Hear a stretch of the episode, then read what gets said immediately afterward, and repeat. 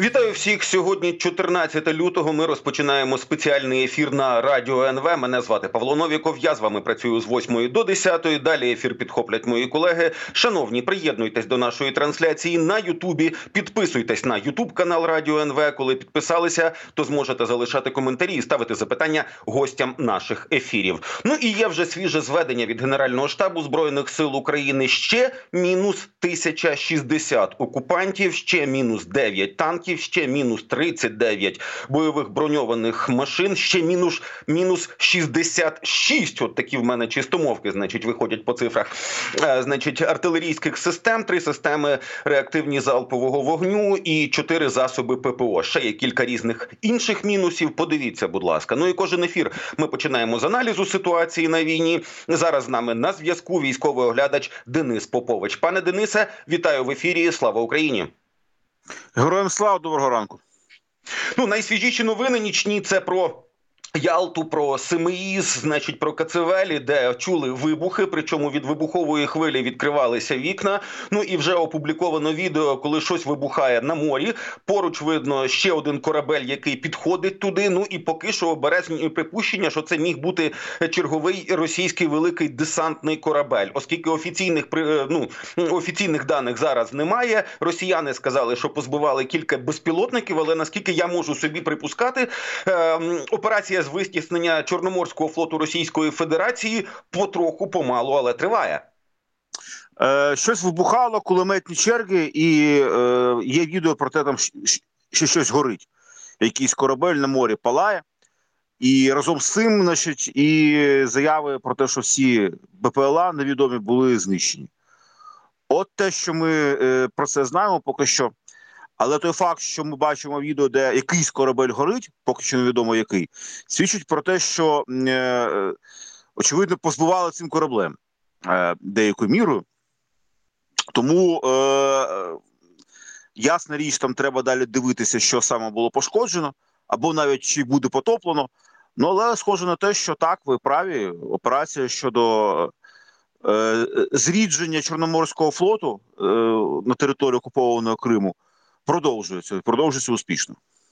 Слухайте, це ж цікава історія. Я пам'ятаю часи, коли російські кораблі активно обстрілювали українські території калібрами, але пуски вони здійснювали, ну умовно кажучи, ховаючись за Кримськими горами, тобто якраз в районі південного берега Крима. Це єдина територія України, де є субтропіки. Вони захищені. Значить, ці ця територія захищена горами. Ну і там, нібито їх ну е, е, гірше видно, умовно кажучи, тому що через гірський масив радарні системи ну не бачать того, що там відбувається. Зараз так складається, що вже і ховатись за Кримськими горами їм не дуже виходить. Ну е, очевидно, вони можуть запускати ракети з новоросійська. Там немає жодного, скажімо, змі, скажімо так, з е, ну поблизу новоросійського можуть запускати ракети, оскільки для калібрів то невелика різниця, там звідки їм випускати. Все одно дістануть дістануть до України. От, Але е, ясно, що вони всі ракетні кораблі, ну максимальні, основні, вони перекинули туди від Севастополя.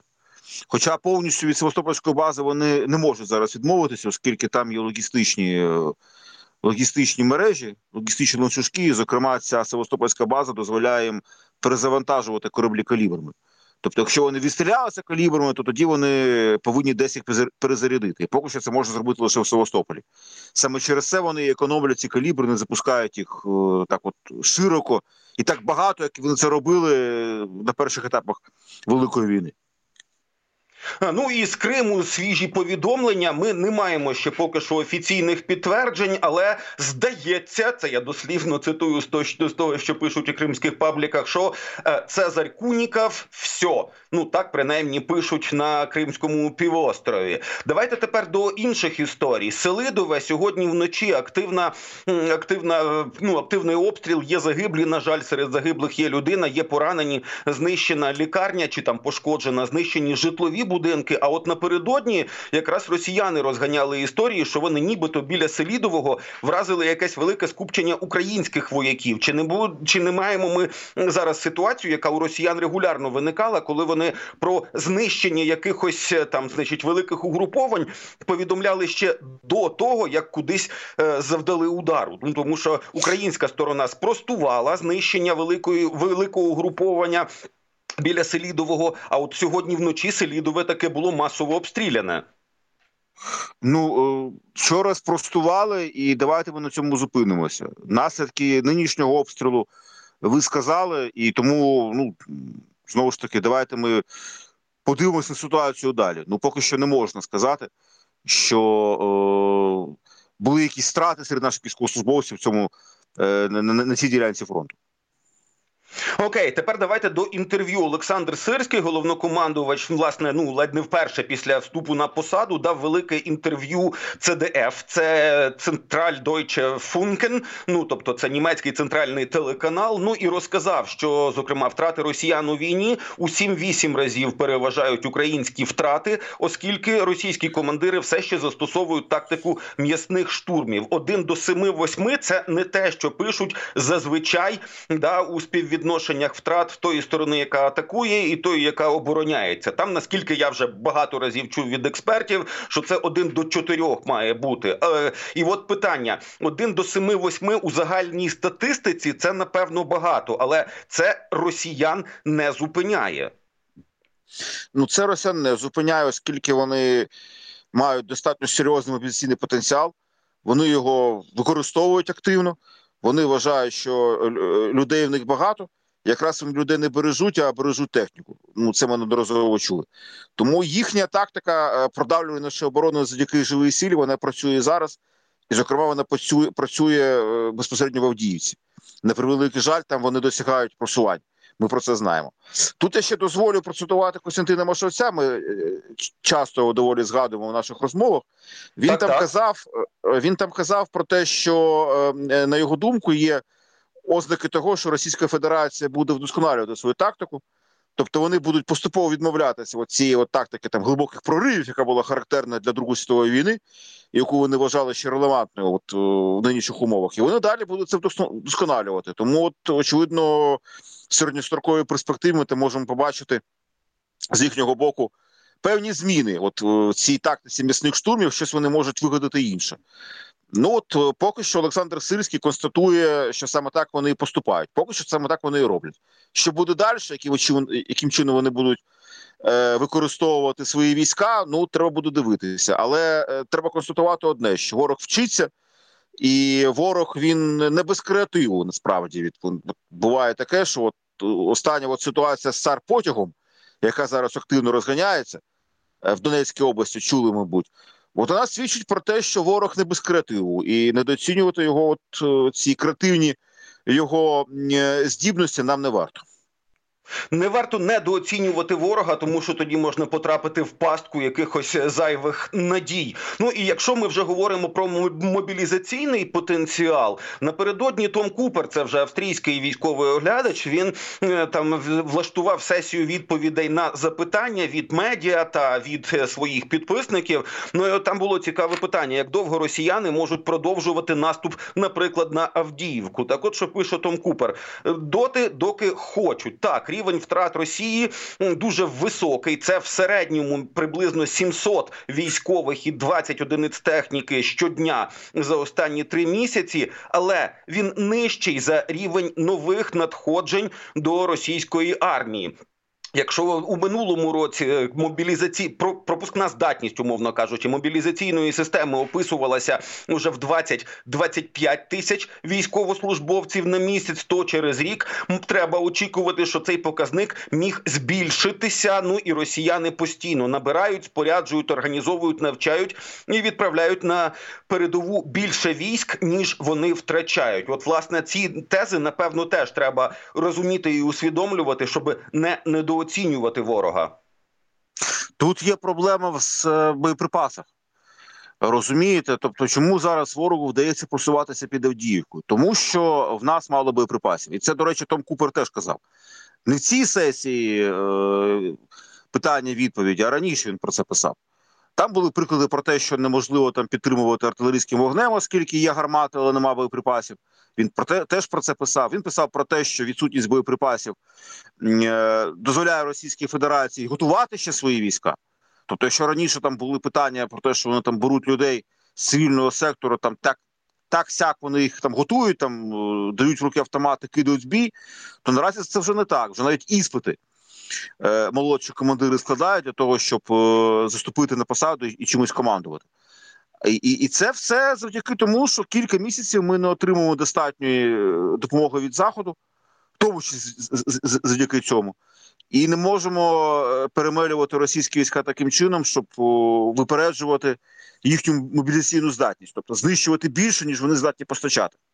І там він передає привіти, привітання там певним е, особистостям, значить, певним державним Давайте я заходу, не буду себе стримувати і процитую, що він їх називає мегакорумпованими, тупими і тими, що залізли в якісь сварки, замість того, щоб постачати Україні хоча б достатню для стабільної оборони кількість боєприпасів. От там саркастичний купер якраз не стримується і називає їх, ну якщо не повністю ідіотами, то некомпетентними і корумпованими.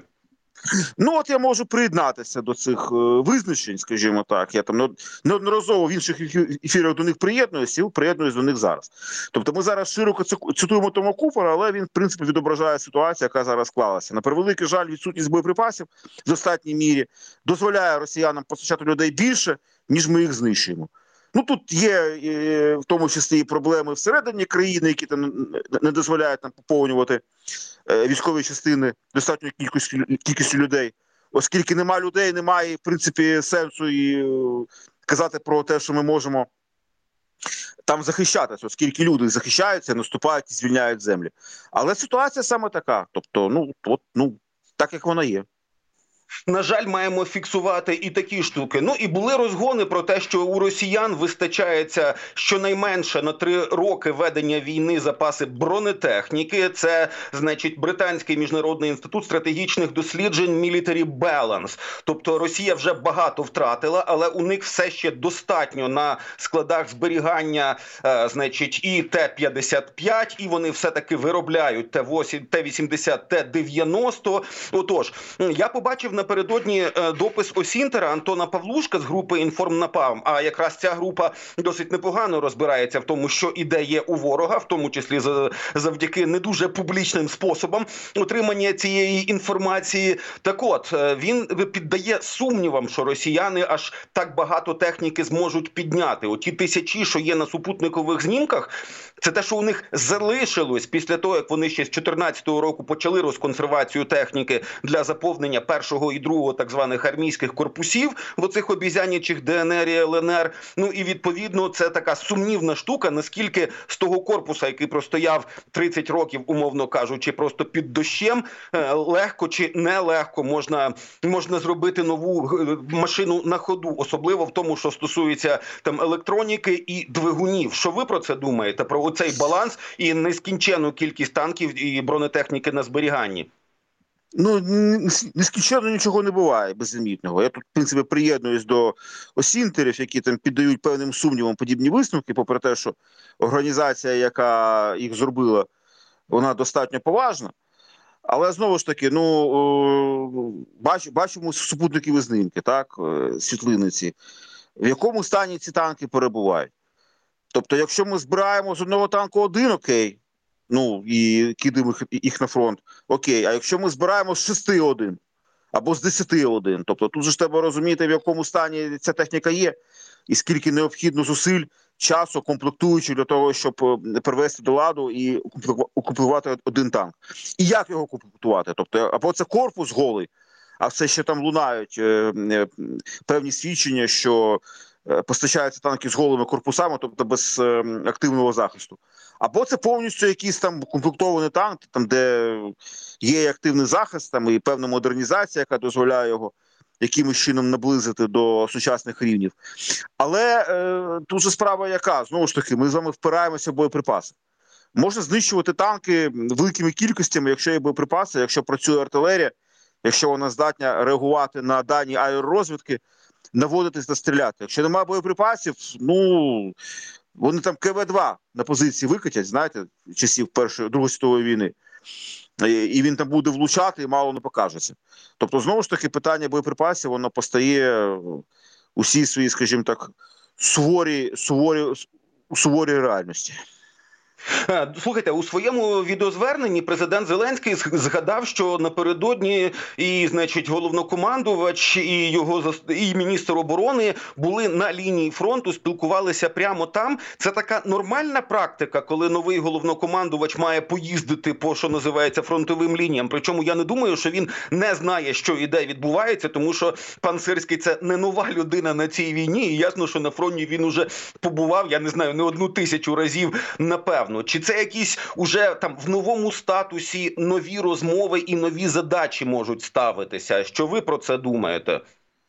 Ну, командуючий сухопутними військами Олександр Сирський був на фронті. Зараз головнокомандувач збройними силами України Олександр Сирський буде на фронті. Це нормальна практика. Він знаходиться солдатами він е, тримає ситуацію на пульсі, він розуміє, що відбувається, і знає ситуацію. Тобто, це абсолютно нормальна нормальна поїздка. Ну тому числі міністр оборони так само має бути знайомий з тим, що з тим, що зараз є на фронті. Тому я тут не вбачаю цьому нічого дивного. Це нормальна абсолютна практика. Нічого екстраординарного в цьому немає. Ну і ще з заяв сирського. Ми вже сказали, ми вже згадували, що він дав інтерв'ю німецькому ЦДФ.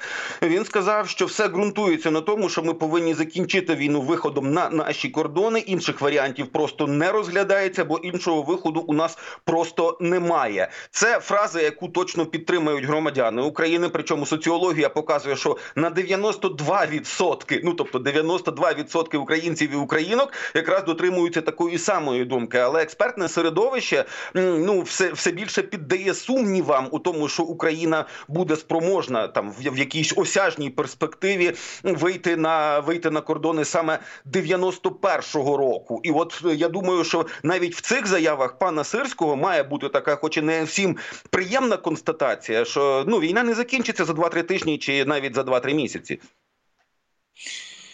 Ну ми з вами чудово розуміємо, що війна не закінчиться через два тижні, через два-три місяці.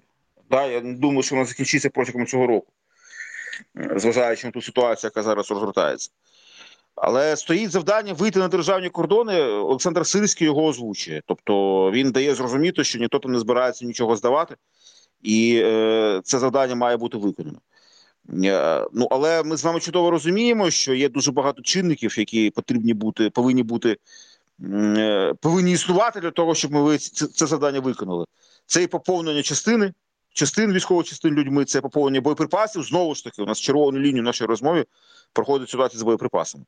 Допоки це не буде налагоджено, то наступати ми не зможемо. Ми буде поставати питання утримання тих позицій, на яких ми зараз знаходимося. Тобто люди та боєприпаси, люди та засоби, от, от це є головними чинниками головними, скажімо так, е, умовами для того, щоб ми просувалися вперед. Причому не просто боєприпаси, а технологічна перевага над ворогом, яка б дозволяла би е, нам наступати в умовах, коли в будь-якому разі людей нас буде менше. Про це, до речі, писав Валерій Залужний. І я неодноразово казав, що Олександр Сирський буде змушений е, слідувати тим умовам, які зараз є. Тобто, виходять, виходять з наших можливостей. З нинішніх можливостей буде виходити, тримаючи оборону. Або якщо ситуація різко поліпшиться, тоді він буде мати можливості для якогось маневра і для якихось наступальних дій. Але це питання на превеликий жаль е, не вирішиться завтра. Тобто, чим більше зволікає е, конгрес з виділення нам допомоги фінансової матеріальної, тим більш напруженою буде ситуація на фронті, і тим більше часу знадобиться для того, щоб її вирівнювати. Ну тобто, по суті, ще можемо. Ми вже сьогодні цитували Тома Купера. Він описував загальну ситуацію, як таку, що коли спалахнуло у Ізраїлі, коли Путін зрозумів, що значить зараз Сполучені Штати, наприклад, будуть кидатися допомагати Ізраїлю і загальмується снарядний потік до України, то оце і стало точкою старту. І саме тоді, ну дивіться, 7 жовтня була атака Хамаса на Ізраїль, 10 жовтня почалися активні штурми Авдіївки, і зараз наскільки стверджує цей же аналітик, що ну е, захоплення Авдіївки як політична задача стала для путінської армії ще й можливою як технічна задача, тому що вони прорахували, що захід буде гальмувати у постачанні снарядів, у постачанні техніки. От так же ж логіка ця і виглядає по суті. А 3 жовтня, якщо я не помиляюсь, ну треба уточнити, зняли Маккарті з поста спікера Палати представників. Почалася ця спікеріада і почалася це, цей землетрус е, у американському конгресі, який досі не дозволяє виділити допомогу. От, в принципі, воно і лягає. Я додав, додав, додав цеглинку ваш логічну, вашу логічну побудову.